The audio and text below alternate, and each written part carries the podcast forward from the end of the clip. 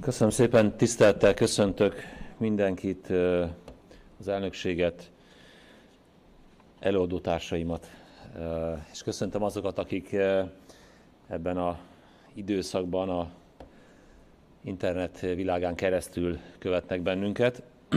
Mindenek előtt köszönöm a közgazdasági társágnak a meghívást erre az alkalomra. Köszönöm a felkérést. Általában két típusú előadó szokott ilyenkor megjelenni a közgazdász gyűléseken. Az egyik kérdéseket tesz föl, nyilván az elméleti közgazdászok világa az mindig a kérdésekhez áll közelebb. A másik típusú előadás talán, ami hozzám közelebb áll, a merre tovább a tények, adatok elemzése. Hegedűs Éva utalt arra, hogy hát elég régóta partnere vagyok, fogalmazunk így a közgazdász vándorgyűléseknek. 30 éve vagyok a, mondjuk a gazdaságpolitika világában, mint parlamenti képviselő, időnként államtitkár vagy miniszter, de alapvetően mindig is abból indultam ki, hogy amit az ember mond, az számon kérhető. Tehát a számon kérhetőség pedig az kell, hogy jelentse, hogy az embert számon kérheti ebben a pozícióban az ellenzék, az újságírók, az utcaembere. Ezért amit mondunk, azt érdemes tényekre, tendenciákra alapozva mondani, hogy szoktuk mondani, döntés előtt érdemes mindig mérni, és utána meghozni a döntéseket, hogyha bizonytalanok vagyunk egy-egy döntésünk alapjában vagy kimenetelében. No, ennek alapján szeretnék én is beszélni arról, hogy hogy látjuk a helyzetet. Természetesen, mint pénzügyminiszter és a kormány gazdasági kabinetjének a vezetője, arról szeretnék önöknek képet adni, hogy hova jutottunk, hol tartunk most, tehát egy értékelés, aztán a következő egy-másfél év kilátásairól szeretnék néhány szót szólni, végül pedig arról, hogy a gazdaságpolitika irányai és teendői ebben a helyzetben mik lehetnek. Hát akkor lássunk munkához. Először egy rövid áttekintés arról, hogy a tíz év tulajdonképpen arra volt elegendő, hogy fölkészüljünk a következő válságra. A magyar gazdaság mögött egy nagyon komoly átalakulás évtizede áll. 2008-as válság időszaka hogy ért bennünket, 2019-ben hogy álltunk a válság előtt. Ez az összevetés talán abból a szempontból fontos, hogy azt mindenképpen kijelenthetjük, hogy jobb állapotban ért bennünket ez a válság, ez a gazdasági visszaesés, gazdasági sok, mint 2008-ban. Két-három adatot hagy ragadja ki ezek közül, egyik a foglalkoztatásban állóknak a száma. Ugye 3,8 millió volt 2008-ban, 4,5 millió 2019 végén és 2020 elején is. Tehát ebből a szempontból sokkal többen állnak foglalkoztatásban, ami a gazdaság erejét, a teljesítményét is visszatükrözi. Másképp, amit pénzügyminiszterként szeretnék hangsúlyozni, hogy a kockázatok számát jelentősen tudtuk csökkenteni. Tehát amikor a külföldi kézben lévő államadóság aránya 48-ról 34 százalékra csökken vissza, amikor a külső nettó adósságunk 52 százalékról 7,9-re esik vissza, akkor azt tudjuk mondani, hogy megtettünk mindent annak érdekében, miközben munkahelyeket teremtettünk, gazdasági növekedést teremtettünk, hogy a kockázati szintet is lejjebb vigyük a gazdaság egésze szempontjából. Első negyedévünk még a növekedés egyében telt, természetesen ez egy fontos megállapítás. Azért itt arra is szeretnék utalni ezzel a grafikonnal, hogy az Európai Unió jó néhány országa már a válságot, a járvány kitörését megelőzően is problémákkal küzdött. Tehát ha megnézik a grafikont, Portugália, Belgium, Olaszország, Franciaország, azok közé az országok közé tartozott, amelyek nem a válság miatt kerültek nehéz helyzetbe, hanem már nehéz helyzetben voltak. Tehát a gazdasági visszaesésük miközben Európában márciusban jelent meg igazából érdemben a, a járvány, a vírus, ezen közön már komoly gonda volt, és ezt tükrözik vissza a másik negyedéves adatok is. Itt már mindenki zsugorodik, nincs növekedési tartomány egyetlen ország tekintetében sem, és itt is a sereghajtók, ugye Portugália, Olaszország, Franciaország, Spanyolország. Még nagyobb a visszaesés. Ez persze kevésbé vigasztal bennünket, mert mi is abba a tartományba kerültünk, ahol már a másik negyedév egy jelentős visszaesés zsugorodást jelent. Majd szeretnék mindjárt szólni arról, hogy ennek mik az alapvető okai a magyar gazdaság tekintetében. azt azért így a grafikonra ránézve megállapíthatjuk, hogy olyan nagyon nem lógunk ki a sorból, egy picit jobb a helyzetünk, mint a Európai Unió átlaga. Én azt gondolom, hogy, hogy ebből azért majd fakadnak a kilábalásra vagy a visszakapaszkodásra is teendők. Egy pillantásra még szeretnék azért kitekinteni egy picit, hogy a Európai Unión kívül azok az országok, kontinensek, amelyek meghatározzák a világgazdaság egészét, hogyan állnak. Itt is csak arra szeretnék utalni, hogy nagyjából az Unió, az Egyesült Államok és Japán visszaesése hasonló. Itt ugye egy ország hiányzik, egy kontinensnyi országa erről a grafikonról, ez Kína. Kínában nagyon nehezen értelmezhető adatok születnek most. Ugye az első negyed évben mínusz 6,8 volt a visszaesés a kínai gazdaság egészében, majd a második negyed évben plusz 3,2. Induljunk ki a jó szándékú értelmezésből, hogy ha ez valóban így van Kína esetében, akkor ott nyilván egyrészt a belső kereslet növekedés lehet az egyik ok, ami miatt már a másik negyedében, miközben a világ egészen még, még, még zuhan le és zsugorodik, már ők növekedni tudtak. Második pedig, hogy a költségvetési stimulus elkezdett működni, és olyan beruházásokat indítottak el, amelyek a kínai gazdaságot növekedési pályán tarthatják. De ezért nem tettem ide ezt a grafikon, mert ez nyilván a közgazdászok számára is egy kérdés, hogy Kínában most milyen érdemi folyamatok zajlanak. Egy innovatív fejlesztést szeretnék megmutatni, heti gazdasági index. Ugye az a bajunk a statisztikai adatokkal, hogy 45 nap múlva állnak rendelkezésre, ezért a pénzügyminisztériumban a tavaszi hónapokban egy olyan indexet állítottunk elő, ami a Google keresések, az online kassa adatai, az EKR rendszer, az online számlák adatai alapján ad egy képet a gazdaság helyzetéről, és ehhez hozzátettük még a villamosáram eh, fogyasztásnak az alakulását, energiafelhasználási adatokat és így tovább. Na most ebből az látszódik, hogy eh, két hibás feltételezése volt a magyar közgazdászok egy részének a tavasszal. Az egyik hibás feltételezés az volt, hogy mi akkor is növekedni tudunk, hogyha mindenki zsugorodni fog. Ez szerintem téves megállapítás volt. Örülök annak, hogy a mi hónapokkal ezelőtt tett megállapításunkat, hogy ebben az évben mínusz 5, mínusz 6 százalékos zsugorodás lehet, most már egyre több közgazdász, elemző vagy intézmény veszi át. Tehát szerintem ezt most már a múltnak tekinthetjük. A másik hibás feltételezés az volt, hogy visszapattanás lehet. Most az ábránk is azt mutatja, hogy ez lehet, hogy visszapattanás lesz, de azt, hogy mondjam, egy, nem mondom, egy csiga tempójába tesszük meg, de az nem olyan lesz, mint mikor a gumilabda leesik a földre és onnan visszapattan. A mi adataink sajnos azt mutatják, hogy az elmúlt hónapokban is miközben egy visszaépülés van, miközben egy, egy folyamatos keresletbővülés is megindul, és így tovább, visszaépülnek a sérült ágazatok kapacitásai, azon közben azért az látható, hogy az utóbbi hetekben is, minthogyha ez a görbe hát egy picit elkezdene stagnálni, és egy lassabb visszaépülést jelezne előre. Ezt mutatják egyébként az ipari termelési adatok is. A V4-es országokban a gépjárműipar súlya miatt jelentősen csökkent a teljesítmény, és itt szeretnék utalni arra is, hogy a magyar gazdaság növekedési forrásai, amik az előnyeink voltak az elmúlt években, azok most pont a hátrányaink lettek. A járműipar relatíve nagy súlya még mindig a gazdaságban, a turizmus jelentős szerepe, ugye az elmúlt években a bruttó hazai termék kb. 8-10 százalékára nőtt föl a turizmus, mint szektor.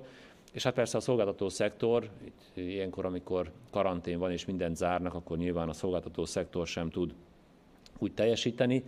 Tehát bennünket is az húzott vissza jobban a második negyed évben szerintem, hogy ezekre az ágazatokra volt fókuszálva a magyar gazdaság húzó képessége növekedési forrásai. Ez mindenképpen egy fontos tanulság a jövőre nézve.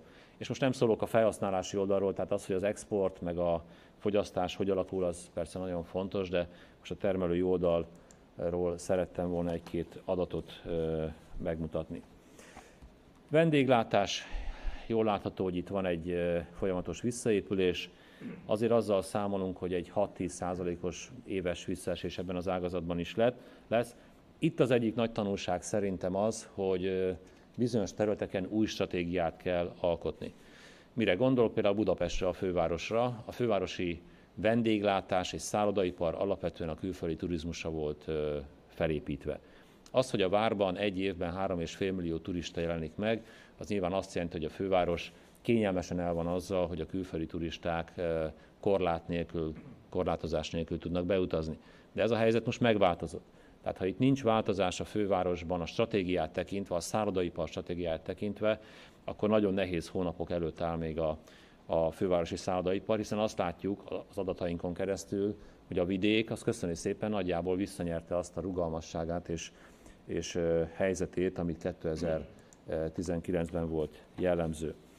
Fontos eredménynek tartom, hogy a munkaerőpiacunkat stabilan tudtuk tartani.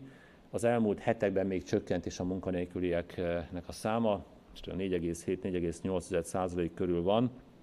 Természetesen egy fontos megállapítás lehet az is, hogy ez még mindig egy keresleti piac, tehát talán kis színesként elmondhatom, tegnap öt élelmiszeripari céggel írtunk alá beruházási megállapodást, és amikor megkérdeztem az ötőjüket, hogy mi a élelmiszeriparban most a probléma, mindenhol a munkaerő helyzetet mondták, független attól, hogy valaki szabolcs már Bereg megyében, vagy éppen Baranya megyében dolgozik.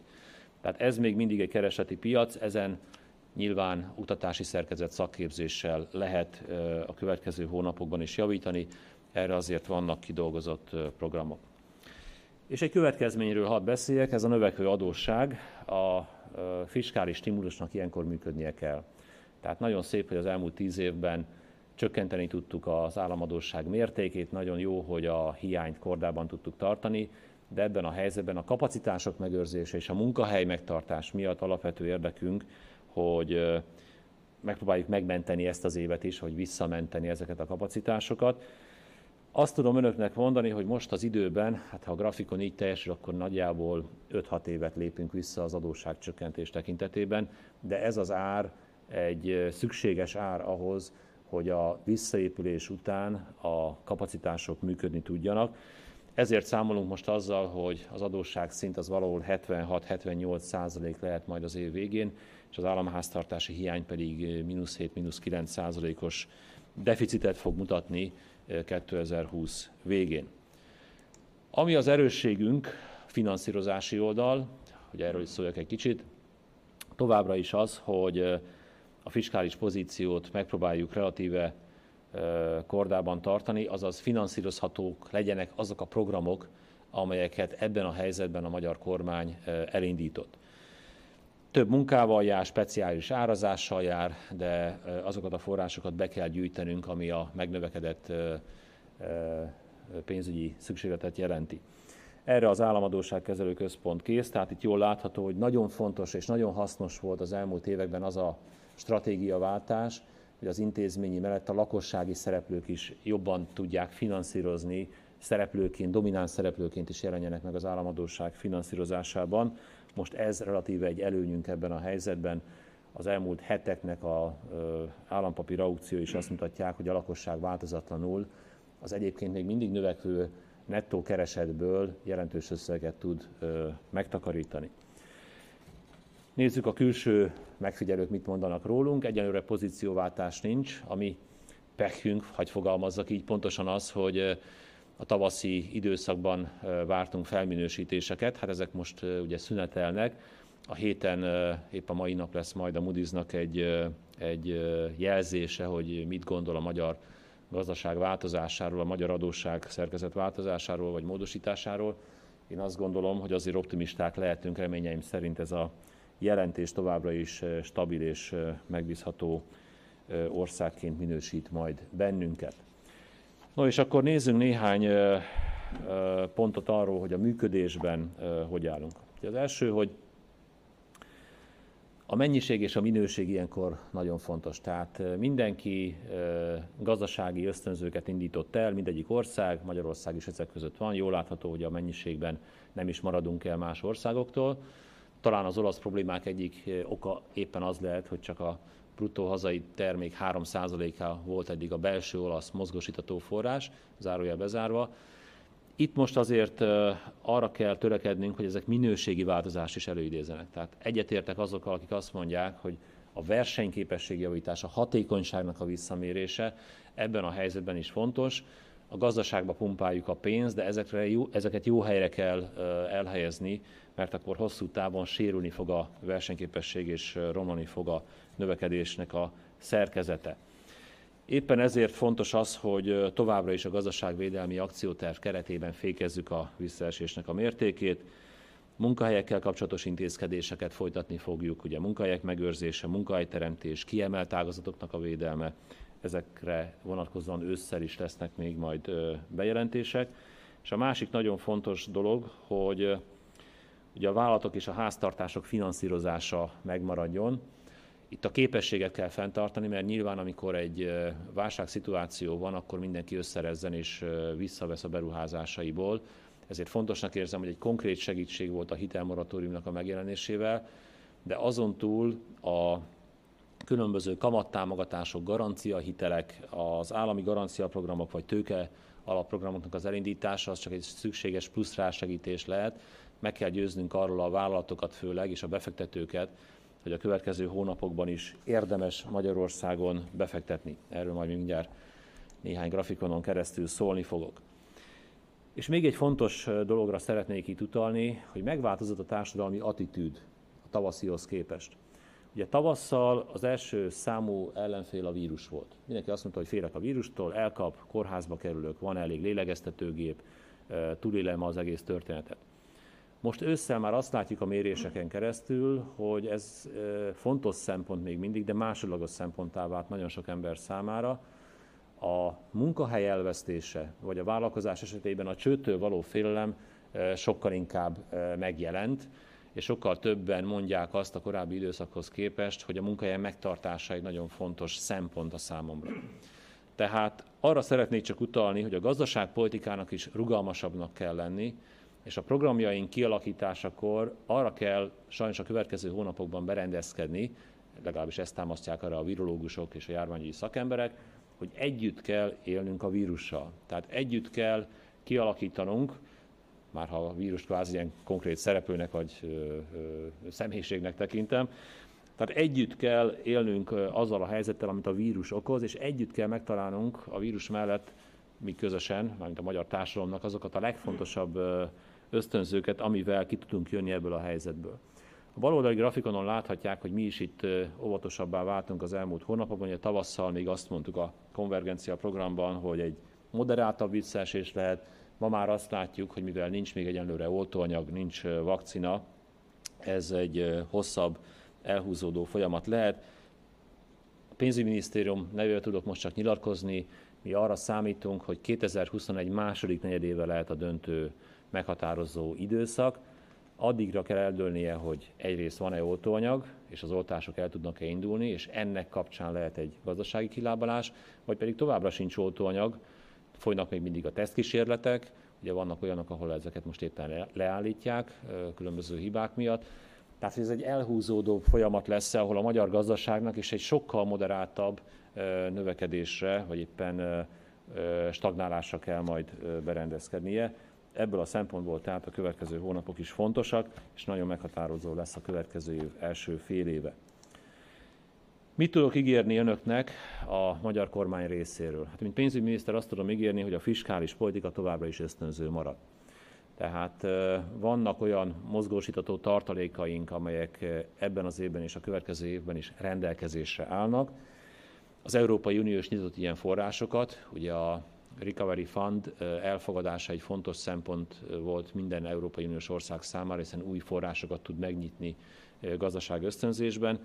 Másrészt miniszterként hagyd tegyem hozzá azt is, hogy persze minden egyes ECOFIN pénzügyminisztéri megbeszélés az Unióban arról szólt, hogy na kitartja a 3%-os hiányt, vagy ki nem. Azt érzékelem, hogy 2021-ben az országok jelentős része, vagy többsége még nem képes arra, hogy 3% alá visszajöjjön. Ebből a szempontból, hogyha ez egy ilyen mozgásteret ad, annak mi se leszünk ellene, de ennek még előtte vagyunk. Egyenlőre Nyilván tartjuk magunkat az a forgatókönyvhöz, hogy a jövő évben már szeretnénk egy jelentős csökkenést a idei év után az államháztartás hiányában is, akár még a 3%-ot is megközelíteni. A gazdaság védelmét és újranyitását szolgáló forrásokra egy rövid áttekintés. Rugalmasan alkalmazkodik a finanszírozás a meghirdetett programokhoz, ezek folyamatban vannak jelentős kifizetésekkel, versenyképességjavító program például, beruházási támogatások és így tovább. Nagyon fontosnak érzem, hogy a finanszírozási láb is mindig biztonsággal rendelkezésre álljon. Most azt tudom önöknek mondani, hogy a lakosság, az in- hazai intézmények és a, a jegybank is a finanszírozói oldalról meg jelentés stabilan ott van, tehát ez ad egy működési biztonságot valamennyiünk számára. A bevételeinkről, hát ez csak illik azért arról is szólnom, hogy ezzel hogy állunk. Egyenlőre ugye azzal számolunk, hogy egy elég komoly 1400 milliárd forintos kiesés lehet a bevételi oldalon, ezért mondtam azt korábban, hogy egy magasabb hiányszám fog megvalósulni az év egészében. Jó hír és jó jel, hogy augusztusban újra meghaladta a munkában állók száma a 4,5 milliót. Természetesen van egy szezonalitás ebben, de örülünk annak, hogy augusztus végén többen dolgoztak, mint 2020. januárjában, még a járvány válság megjelenése előtt.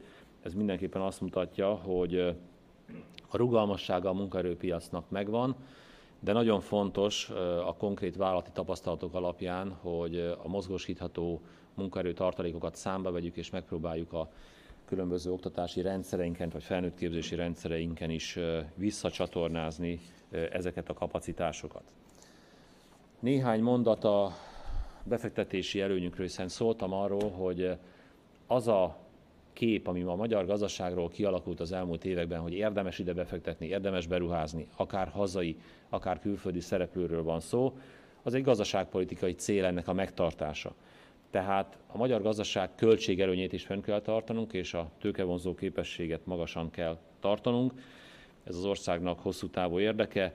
Továbbra is olyan intézkedésekkel is készülünk, ami termelési és befektetési célpontként tekint Magyarországra. Ebből a szempontból ez az összevetés, ami a Eurostat adatai alapján készült, az mindenképpen biztató. A munkaerő termelékenység a feldolgozóiparban 2019 végén ebben éllovasok voltunk, megelőzve a V4-es országokat is, tehát ennek a fenntartására törekedni kell. És beszélve egyébként a különböző befektetési intézményekkel, cégekkel, az állami rendszeren belül a hipával, azt látjuk, hogy azért az a befektetési állomány nem mozdult meg, aki korábban is Magyarország irányába tapogatózott. Tehát nincs olyan erőteljes visszalépés vagy visszamondás, mint amire számíthattunk volna tavasszal. Továbbra is Magyarországot célországnak tekintik a külföldi tőke szempontjából, és szerencsére a hazai beruházások is jelentős számúak. Egy mondat talán a versenyelőnyeinkről még, társági adókulcs mértéke. Nagyon fontosnak érzem hozzátenni persze azt is, hogy az iparozési adó sem maradhat hosszú távon ebben a formájában. Tehát akkor tudunk a versenyelőnyünkkel élni ennek a központi adónak a tekintetében, hogyha a regionális, tehát a települési adók mértéke is moderált szinten marad. Én azt hiszem, hogy az mindenkinek hosszú távú érdeke egy települési önkormányzatnak is, hogy a saját adó kulcsait, a saját adó rendszerét úgy próbálja megformálni, hogy az a, a település jellegéből fakadó mondjuk fejlesztéseket, beruházásokat ne zárja ki. Erőforrások átrendezése. Ugye tavasszal hoztunk döntést arra vonatkozóan, hogy a költségvetés teljes szerkezetét a járvány elleni védekezés, valamint a gazdaságvédelem alapjaiba rendezzük át. Ez meg is történt, ugye több mint 900 milliárd forint került a gazdaságvédelmi alapba, és durván 600 milliárd forint a járvány elleni védekezési alapba. Ugye szükséges beszerzéseink voltak, maszk, védőpajzs, egészségügyi eszközök, lélegeztetőgép és így tovább. Emellett azonban azt sem szar, ö, ö, ö, szeretném azért eltitkolni, hogy jelentős forrásokat tudtunk átcsoportosítani a, mondjuk az uniós területről, uniós forrásokból, Ugye itt ami az előnyünk volt, itt is a kicsit a hátrányunká vált. Magyarország sokkal előrébb tartotta az uniós pénzek források felhasználásában, mint más Európai Uniós tagország. Ezért a mozgásterünk is szűkebb lett abban az időszakban, amikor ezeket gyorsan át kellett csoportosítani. De meg tudtunk mozdítani csak a GINOP és a VECOP forrásokból több mint 400 milliárd forintot gazdaságvédelmi célokra, digitális készségfejlesztés, munkahelyvédelem, vállalkozások likviditásának a segítése voltak a legfontosabb szempontok, és természetesen a leges legfontosabb a vállalkozói beruházásoknak a fenntartása. Itt is csak visszautalok egy korábbi gazdaságpolitikai döntésünkre, ugye annak, hogy a uniós források 60%-át gazdaságfejlesztésre használjuk, annak azért ilyenkor megmutatkozik az előnye, hiszen a sérülékenység csökkentésében, a nagyobb gazdasági potenciálban az elmúlt tíz évben jelentős szerepet játszottak az uniós forrásoknak a felhasználásai.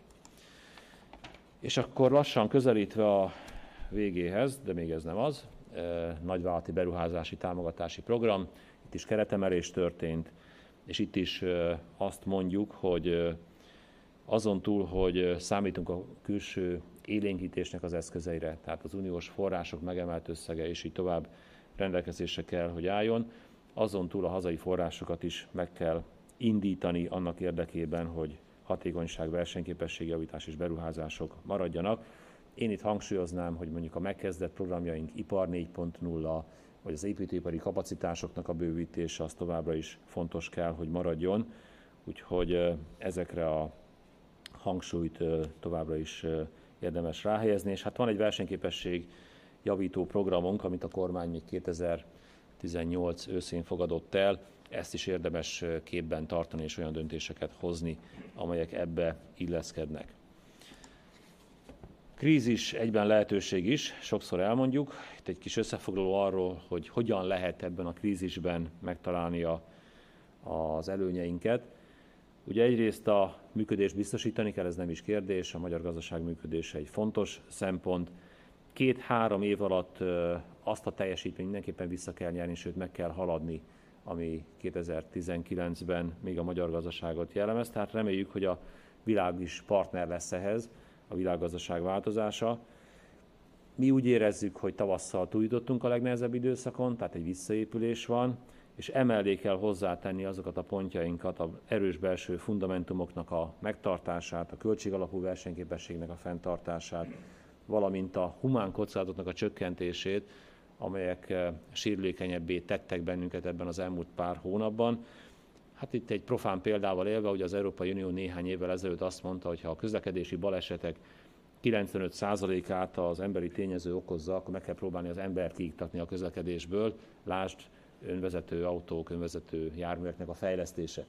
Hát most nem mondom arra, hogy a humán erőforrást kell megpróbálni kicsit kockázatmentesebbé tenni a gazdaságban, de valami ilyesmiről van szó, a gazdasági visszaesésünket akkor tudjuk moderálni és csökkenteni, hogyha, mint itt is szerepel, a digitalizáció, robotizáció, az ipar 4.0-ás megoldások terjednek a magyar gazdaságba, és ki tudják váltani azt a munkaerőt, aki látjuk ilyenkor jóval sérülékenyebb, vagy egyébként néhány ágazatban csak részlegesen állt rendelkezésre. És ezek a változások tudják egyébként a magasabb hozzáadott értéket is lehetővé tenni. És akkor a utolsó utáni zárásként megpróbáltam hat pontba összefoglalni a tanulságainkat és a teendőinket. Ugye az egyik, hogy a elmúlt időszakban megindult változások igazából nagyban függnek attól, hogy az egész járványhelyzet, ami a válságnak a kiinduló pontja és okozója. Hiszen nagyon fontos elmondani és megerősíteni, hogy itt nem arról van szó, hogy valamelyik ágazat bedőlt, egy buborék kibukkant, és így tovább, hanem arról van szó, hogy jött egy járvány, ami átrendezte a világ összes országának a gazdaságát. Tehát nagyon fontos azt észben tartani, hogy ez a vírus helyzet akkor tud gazdasági szempontból is jobban oldódni, vagy gyorsabban oldódni, hogyha megvan a vakcina, megvan az oltóanyag. És bátrabban lehet kimenni egy rendezvényre, elmenni egy színházi estére, vagy éppen kimenni egy futballmérkőzést megtekinteni. Tehát ezek a gazdaság eh, visszaépülésének az alapkérdései közé tartoznak. Ezért mondjuk azt, hogy eh, a mi mostani meglátásunk szerint 2021 első fél éve, főleg a második negyedév meghatározó lesz. A másik nagyon fontos eh, tanulság viszont, hogy új üzleti modellek is kellenek. Tehát a vállalatok világának az otthoni munkavégzéshez, az ellátási láncok hosszának a kérdésében alkalmazkodni kell egy megváltozott helyzethez. Ezek akár tartósá is válhatnak az üzleti életben, olyan modellváltást jelentenek, amiből reméljük, hogy Magyarország is, és azon dolgozunk, hogy Magyarország is nyertesként tudjunk kijönni. Gondolok itt arra, hogy a kiépült hosszú ellátási láncok ilyenkor megszakadása az azért jelentősen fékezte az európai gazdaság jó néhány országát, vagy egyes ágazatokat. A gazdaságpolitika irányvonalában kis nyitott országként a kínálati tényezőkre helyeződik ilyenkor a hangsúly, Tehát folytatnunk kell a versenyképességjavító intézkedéseket, megvan a programunk, ezt következetesen végig kell vinni. Erősek vagyunk mindig az elméletben, gyengébbek a kivitelezésben, tehát a executív képességét a magyar gazdaságnak erősíteni kell, mert akkor lesz gyorsabb a visszaépülés.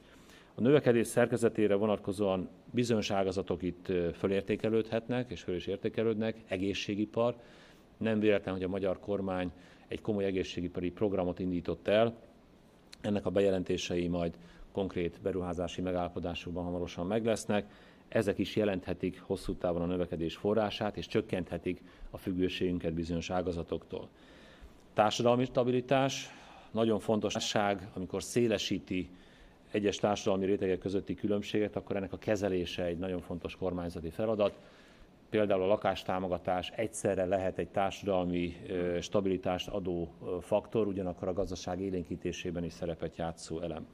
És végül, hát ez nem árt ezt is azért egy kicsit hangsúlyozni, hogy a stabil kormányzati felállás az ilyenkor mindig segít, mert a gyors reagáló képesség egy-egy országnak a kilábálását meg tudja erősíteni, meg tudja gyorsítani. Tehát annak, hogy a magyar kormány egy kétharmados stabilitással rendelkezik a magyar parlamentben, annak most láttuk az előnyeit, örülök annak, hogy tudtunk élni azzal a politikai lehetőséggel, hogy gyors döntéseket hozzunk a gazdasági kilábalás érdekében. Ezek jegyében szeretném tehát zárni a eladásomat. Köszönöm szépen a figyelmeket!